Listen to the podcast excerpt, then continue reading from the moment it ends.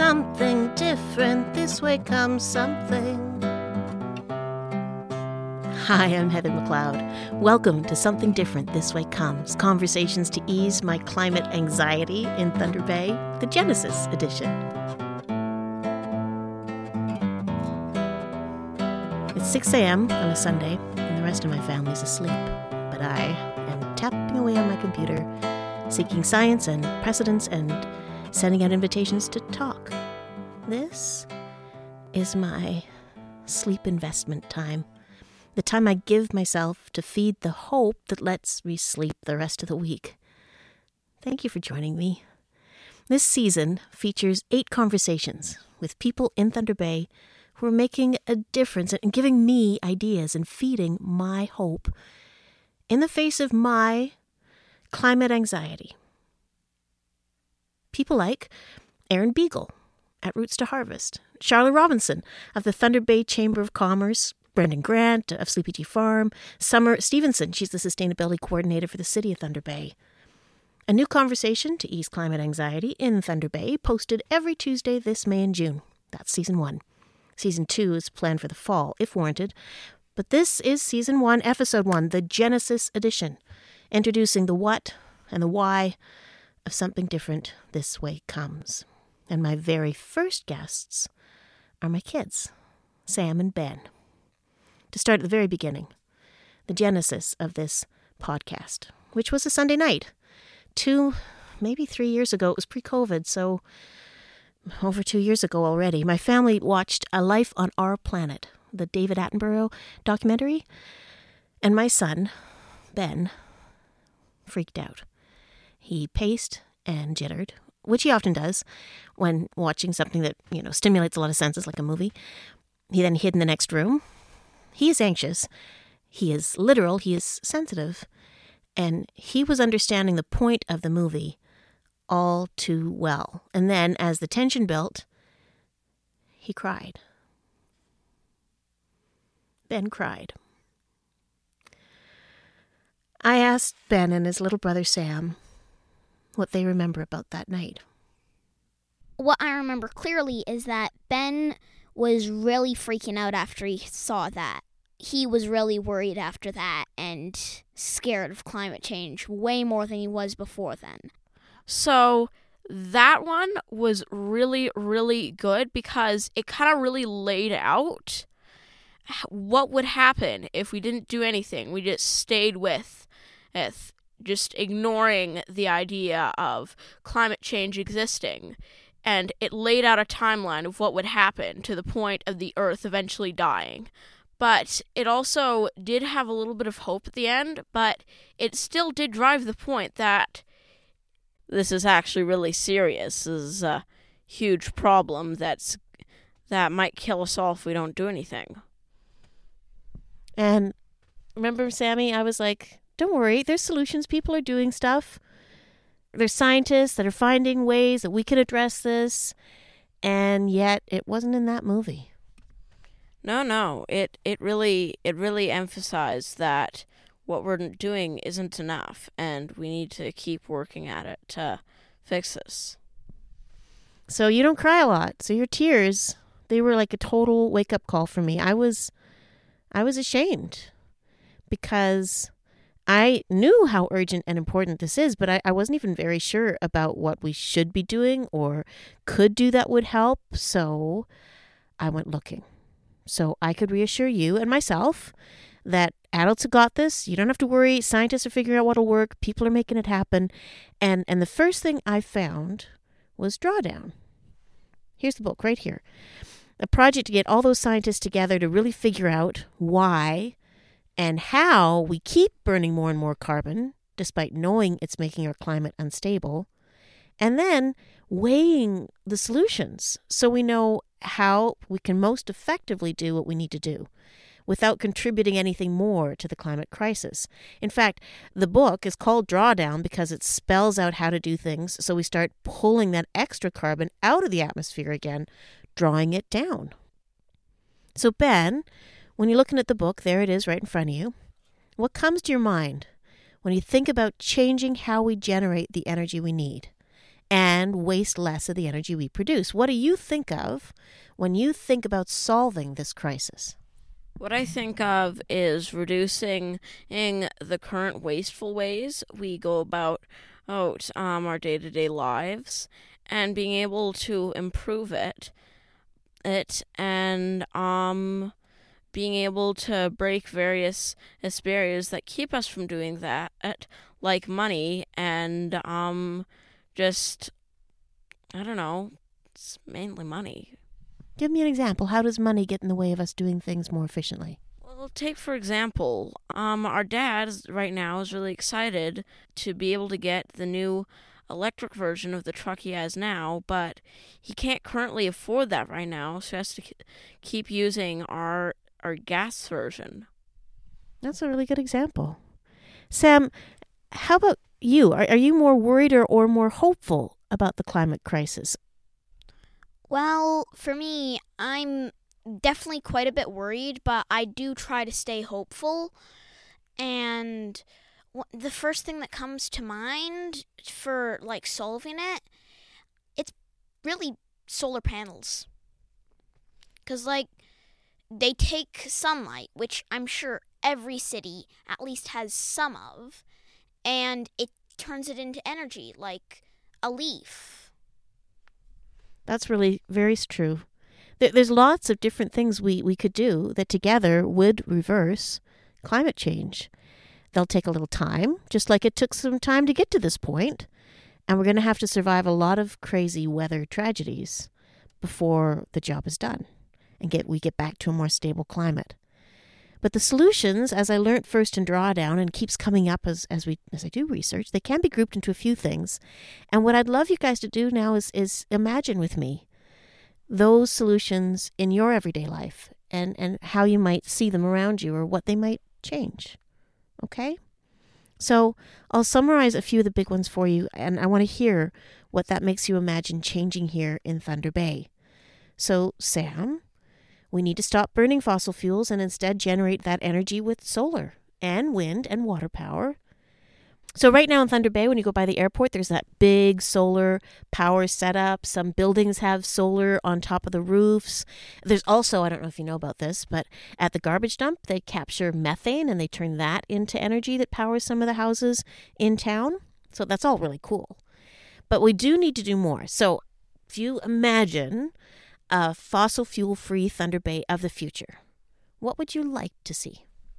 Well, one one thing I'd like to see is fossil fuel or gas using cars.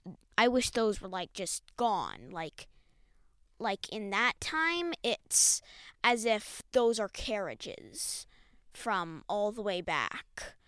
And like solar panels on every roof and over by the windy spots you could have windmills, and from what I've learned in school, windmills you only need like a few to power a city, and still there's there might be more that you can and like sell.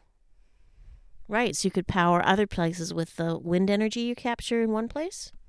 Yeah, cuz if we have windmills and the more we have, the more we can energy we can sell to other countries or cities. Therefore, we can get more money to make stuff like electric cars and like easy ways like stuff in drawdown, ways of getting energy that way much cheaper because we have more money now. Right. So if we are successful at one thing, we can roll with that and put it into other things and, and, and make it all finance one another. So, so Ben, you're like a walking encyclopedia of cars and engines and motors. You've always loved that kind of stuff. When gas fueled vehicles become historic, like Sammy just said, when they're like, you know, the carriages of yore, how do you think we will transport ourselves and, and products around Thunder Bay, like just in the city? Well, there are various ways. Um, electric cars show v- much promising development, with various companies vowing to stop um, manufacturing gas cars and solely working on electric models. I remember going with you to the car museum, and there were electric cars from when? 1920s and back. They were a very early idea, but because at the time they were so underdeveloped and um, slow and only lasted for a short time, they were considered um, quite sexistly the women's vehicle, as they were quite, quite slow and weak and couldn't do much. That's interesting. And now they're back to being like the future. It's all pretty cool. Sam, in order to get through this shift from fossil fuel burning to fossil fuel free, we need to waste less of the energy we produce, which you kind of referred earlier. So, in order to do that, they're thinking about how to get more people to live closer together and neighborhoods that have everything people need to get to on their average day. So no one has to drive to the grocery store or to something, you know, regular like that. Things are closer. So I want you to imagine again. Imagine a Thunder Bay neighborhood you know well, where your school is, where your Auntie Julie lives. Think about it with less cars and traffic, more of what people need that's now close enough for them to get there by walking or biking or taking the bus. What do you imagine? Well, I'm thinking you'd need to go to the grocery store less if you could grow most of your food.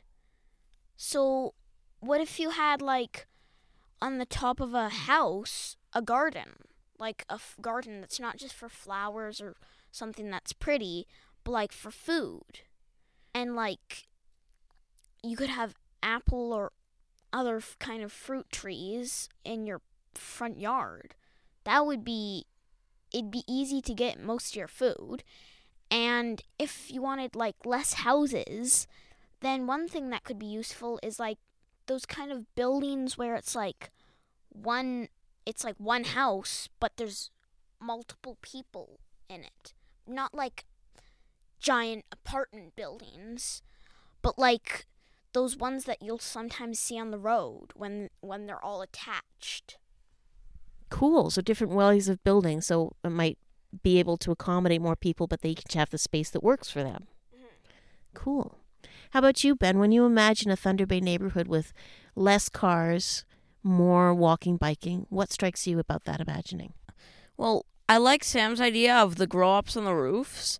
But you're mentioning having everything where they need is it reminded me of an idea I had a really long time ago.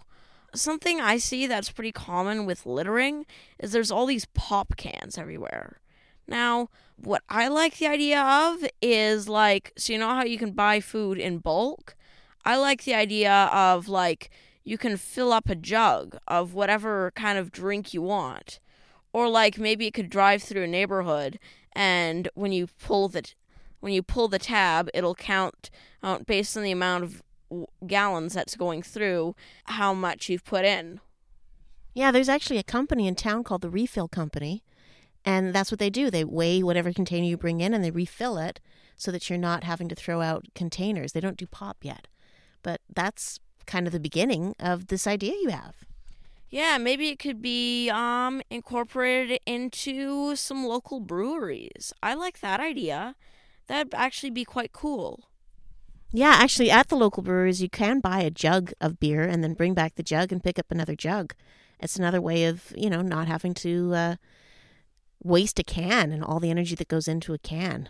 Ben, in in Seth Klein's book, A Good War, he suggests that one of the great ways to get the work done that needs to get done to really make this transition in Canada is to involve young people. The idea being that there might be a few years where other generations might have gone straight off to school, and your generation might be given an opportunity to help make this transition happen.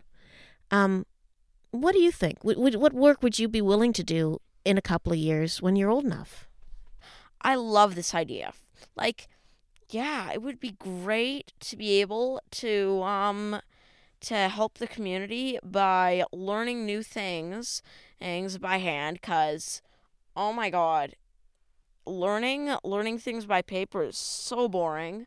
If I can learn more things by hand and also help my community by doing that, that would be amazing. That's so cool. Okay, Sammy, so what gives you hope? When you think about the next few years, you think about climate emergency that we're going to be tackling. What gives you hope? Um, Drawdown, first of all, that book. And, um, that podcast that you were listening into in, in the car about how now solar energy is going is getting much cheaper windmills and um I don't want to say dam because those kind of they they sometimes hurt the environment around them, but those like water wheels. Those are great ideas. Have You Ben, when you think about the next few years and the world working together to solve this climate crisis, what gives you hope? Well, what gives me hope is seeing when the government manages to make some really good choices that actually help the environment. And when they do actually happen, that, that makes me happy because they actually got to doing doing some really good stuff. Cool. Thanks, guys. I love you. Bye. Bye. Au revoir. That was Ben and Sam, my kids, my sons. They're a big part of my why for this podcast because I can't solve the climate crisis. I can't fix climate uncertainty for them, not just by wishing it all better or reassuring them. I wish I could.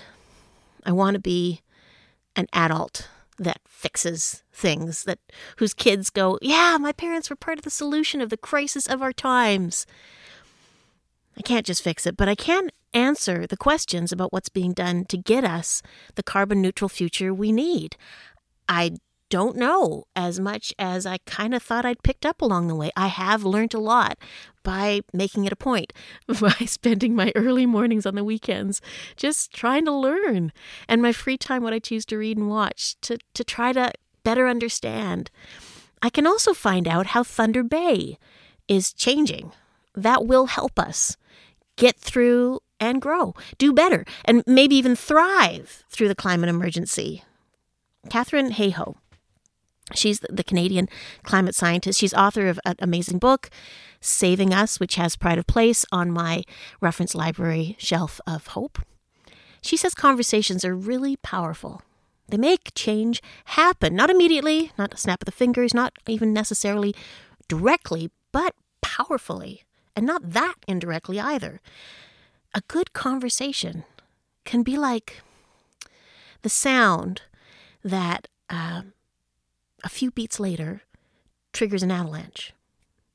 Or the guy in that video on TED Talks, oh gosh, I watched it years ago, but he's somebody who's at an outdoor music festival and everybody's enjoying it, sprawled out, picnicking while they listen, and he decides to get up and dance, which is hard. It's kind of scary, right? To be the one person dancing in a big space full of people that are not. And then he invites somebody else to join him who's a little reluctant. Takes a bit of courage, but they do. And in a few beats, most of the crowd is dancing. A conversation can do that. Katharine Hayhoe, I mean, she's got scientific findings to support this recommendation that we talk about our climate worries and questions and hopes and ideas and in order to help make good things happen. So that is something I can do and I'm doing right now. I can talk. In fact, I can't not. I can't not talk about it. So I'm grateful for this podcast my conversations with people in Thunder Bay that I want to talk with. I want to tell them what I'm thinking and hear what they're thinking. I want to share the science that's got me pondering and wondering. I want to look at the precedents I've tripped across and talk to them about what it makes them think of. I want to hear what they're doing that I haven't had a chance to hear about. What is happening? What could happen right here? And I am grateful that you are deciding to listen and, and joining in. This way comes something different. This way comes. Going back to my conversation with the kids, the other thing that really stuck with me after talking to them was how Ben lit up when I when I asked him if he wanted to help, if he would be willing to set aside other things other kids of other generations had done of his age and, and, and pitch in. And he just he so wants to be part of the solution. He wants to be valued and included and have a place in making good things happen. And I don't think he's alone. I mean, I, I really think for whatever the reason, a lot of us would welcome a chance to do more. Not really to be busier, but to set aside things we value less and get an opportunity to invest in something we value a lot, like saving the world. you know? I mean, climate change. I, I, I want to assume you, you get this, but it really is so scary that our brain shuts down and does not want to think about it. We have we have messed with our climate not intentionally, perhaps. We have taken, put off for 30 years what we understood a long time ago needs to be done, which is changing how we draw our electricity, changing how we do the things we need to do, and, run the world to meet our needs, and emit less carbon and absorb more carbon. I mean, that's what we need to do. We know how to do it, but we do need to make changes, and we're being really slow in making the changes, and we have to make the changes quickly. Now, what exactly those changes look like? Moving target. Not exactly sure. And a lot of it's up to what specific people and communities choose to do together. So, this is my community. I want to know how we're choosing, where we're going, what people's ideas are, what excites them, and what sounds good to them. I want to give Sammy something and Ben something that they can sign on for and, and consider becoming a part of. Like, okay, here's just in the Second World War, there were youth corps and, and they did helpful stuff, even though they were young people and kids. Could we organize a, a, climate action youth volunteer corps here in Thunder Bay and actually give them something valuable to do, right? And give them the autonomy to say, make suggestions of other things they could do, give them the opportunity to learn through what they're doing and, and to be trusted with what they're doing.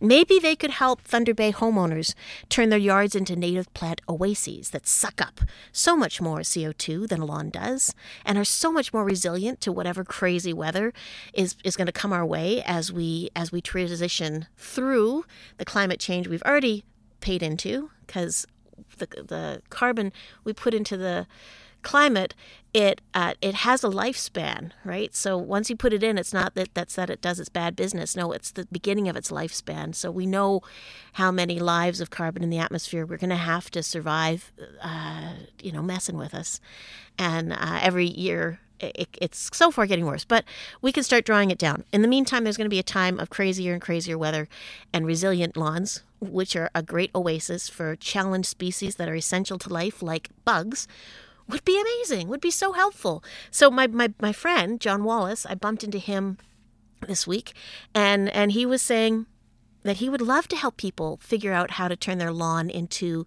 a native plant oasis. And and the friend I was sitting with was like, "Oh, she lit right up. She's like, "Oh, what can I do?" But but not everybody can can, you know, dig up the lawn and do the research and find the plants. Not everybody has that resource even if they'd be willing to see their lawn so transformed. So maybe that's an opportunity that we could turn into a volunteer opportunity and bring in some volunteers that know gardening and bring in some uh, you know willing hands that want to do the work. Because it doesn't have to just be teenagers right? There's so many people i look around in thunder bay that are like untapped resources. For whatever reasons they would love the opportunity to be helpful and to be included and to be respected and honored and made a part of something important. So I don't know exactly how these things will unfold, and I'm not volunteering to start that particular group. I'm I'm talking at this point. I'm just talking, but that's the kind of things I'm listening for. The kinds of opportunities that would that would stoke that fire that lit up in Ben when I said, "Would you like to be part of the solution?" And he does. He so does. I don't have an answer yet on this one, Ben, but I am listening for one. Something different this way comes something different. This way comes. A book that really shapes my thinking, by the way, is Humankind by Rutger Bregman. Place of honor on my reference library of hope. He's a European historian and journalist. I, I, came across him in Newsweek. I think they had like a little blurb about his latest book. So, in this book, he challenges our fears and assumptions that we as a species are, are basically bad. It's a very common assumption.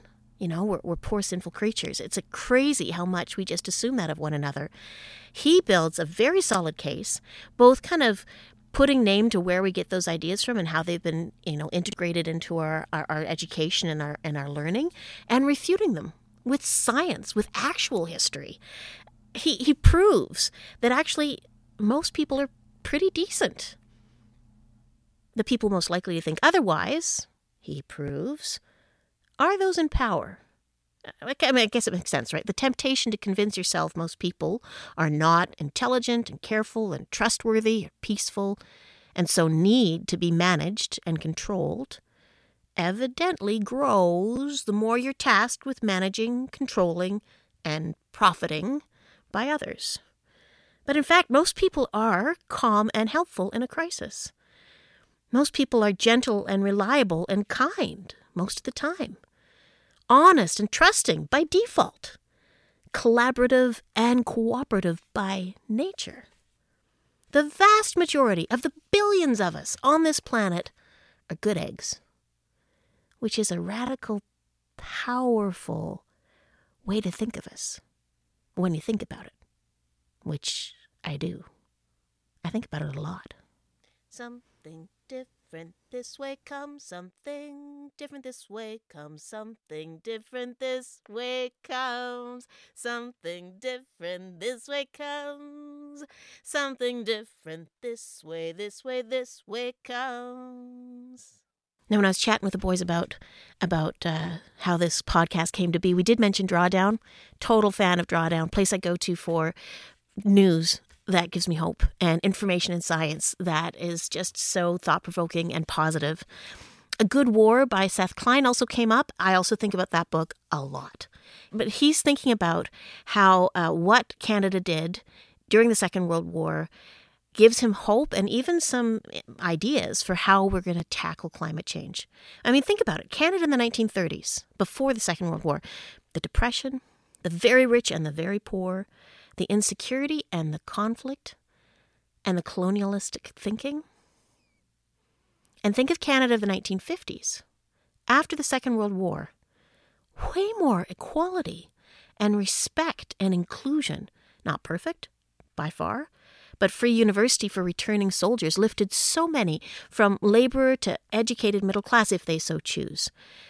Medicare, employment insurance, all these refugees that we that we settled so much of what we celebrate as being great Canadian things were put in place or getting established in the 1950s. And what came just before? A depression and a war.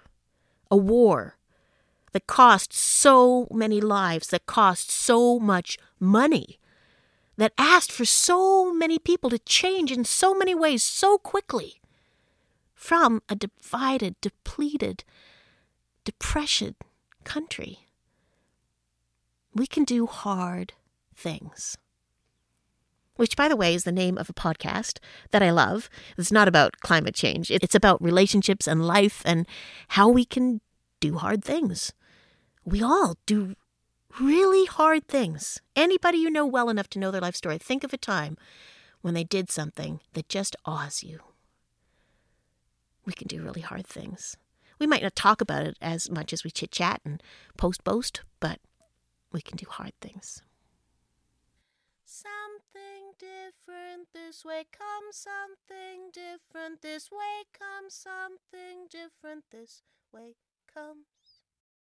Okay, another book that's totally shaping me, that's on that, that bookshelf of, of hope, is, is Values by the great Canadian economist Mark Carney.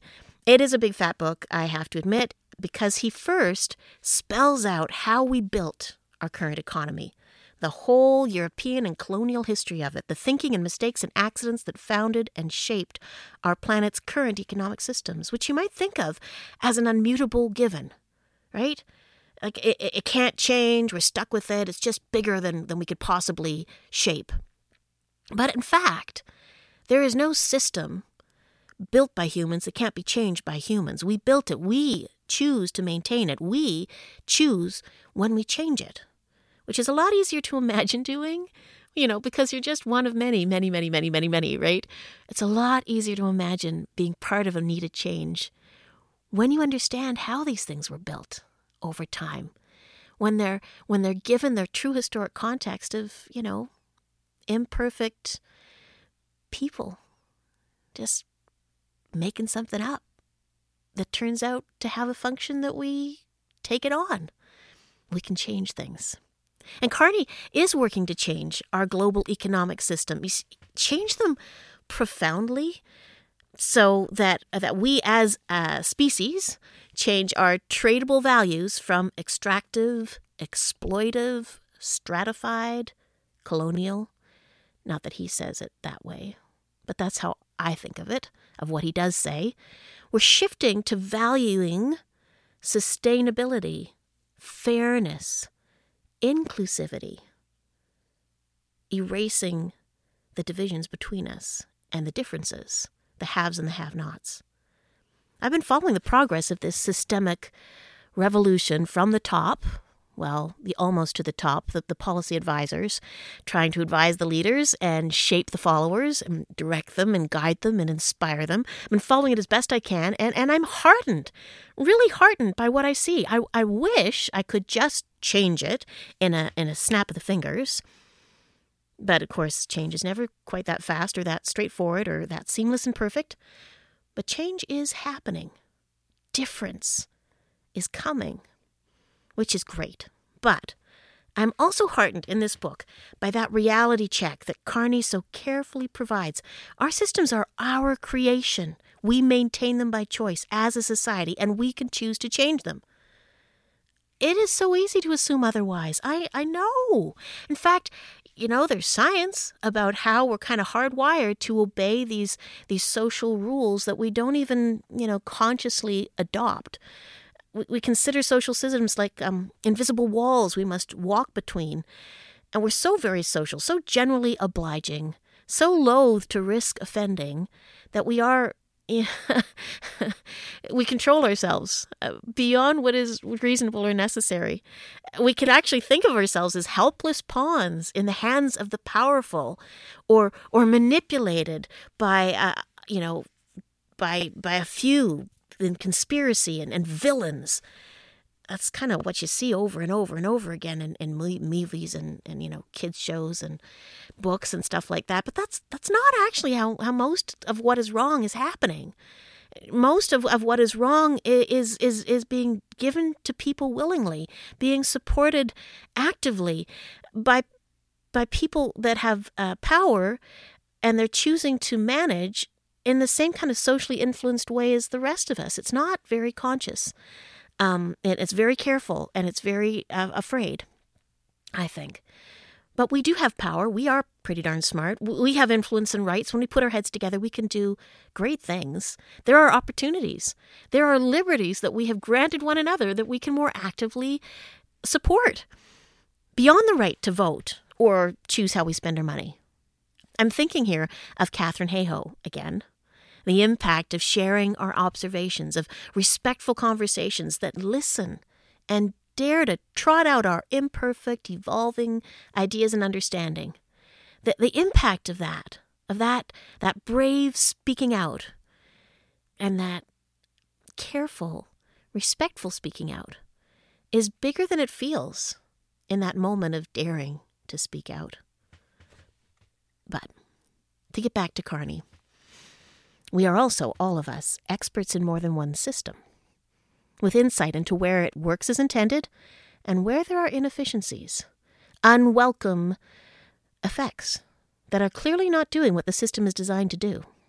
I'm thinking right now of my friend who uh, was detailing me uh, very recently how long term care is being provided to her mother, and where the system in place is imposing stupidities that are wasteful and hurtful and wrong, and nobody in the system thinks otherwise. Hers is an insight that could and should inform helpful change. The systems that we support should have room for that, that wisdom and insight and frontline experience. Spotting and naming those opportunities to do the job better, that's powerful stuff. So I think about that. I think about that a lot. Something different this way comes. It does. Something different this way comes. Something different this way comes. It does. Something different this way comes. So, all this to say, the science is there, the precedent is there, the will is there. The change required is less than we managed during the Second World War. The differences that need to happen need to happen fast, like those we made during the Second World War. Maybe we will start rationing and gardening and refitting factories in the very near future. I don't know. I don't know what difference this way comes. Maybe the societal transformation that we do require, don't get me wrong, will require different tools to weather this crisis than they did in the Second World War. Climate uncertainty, wild weather, disruptions, displacements, losses. This is a crisis. And in a crisis, people tend to do the right thing, be inspiring and creative and generous and hardworking. Whatever the difference this way comes, I know we will manage it here in Thunder Bay. I want to talk about it, though. Something different this way comes. Change is needed, and change is being seeded. I'm so excited to share with you my conversations with people who inspire me with their actions and their attitude and the information they have to share. And I'm very thankful for this opportunity to share my thoughts and hopes for our future here in our home with you. Thank you for joining me. I hope you join me every Tuesday until the end of June. Please subscribe. Talk about this podcast. I would love that. Donations are also welcome. There's not a lot of overhead, but there's some, and I'd, I'd love some help with it. You can connect with me. You can join our community. Just share your opinion. Give me a suggestion of what I should add to that reference library of hope. It's www.somethingdifferentthiswaycomes.ca. I would love for you to connect with me there. I welcome feedback. I am going to audit what remains on the website for things I think are helpful and contributing. So I hope you find there good information that helps you sleep at night despite your climate anxiety and wake up in the morning ready to tackle this time of transition. Something different, this way comes something. I would like to thank David Gutnick He's a long-time friend, and uh, and he was really helpful as I tried to figure out how to say all these things I want to say, and and created this podcast. I would also like to thank my uh, partner in podcasting, the marvelous Leah McKay. She's uh, the graphic designer who came up with the image for the show. She helps me get the word out and tidy up the website whenever I get my messy fingers in there. Um, she's also my niece and just a fabulous human being. This was the Genesis edition of Something Different This Way Comes. Next is the Tips for Changemakers edition with the wonderful Erin Beagle of Roots to Harvest. You're not going to want to miss this conversation. It took so many left hand turns, and just I have been thinking on it ever since. She is so smart and and rooted in all the right things. Just love it. So I hope to see you again next Tuesday, May 9th. I'm Heather McLeod.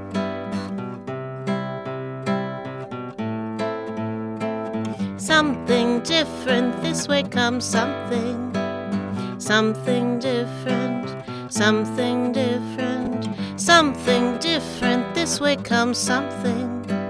Something different, something different, something different, this way comes.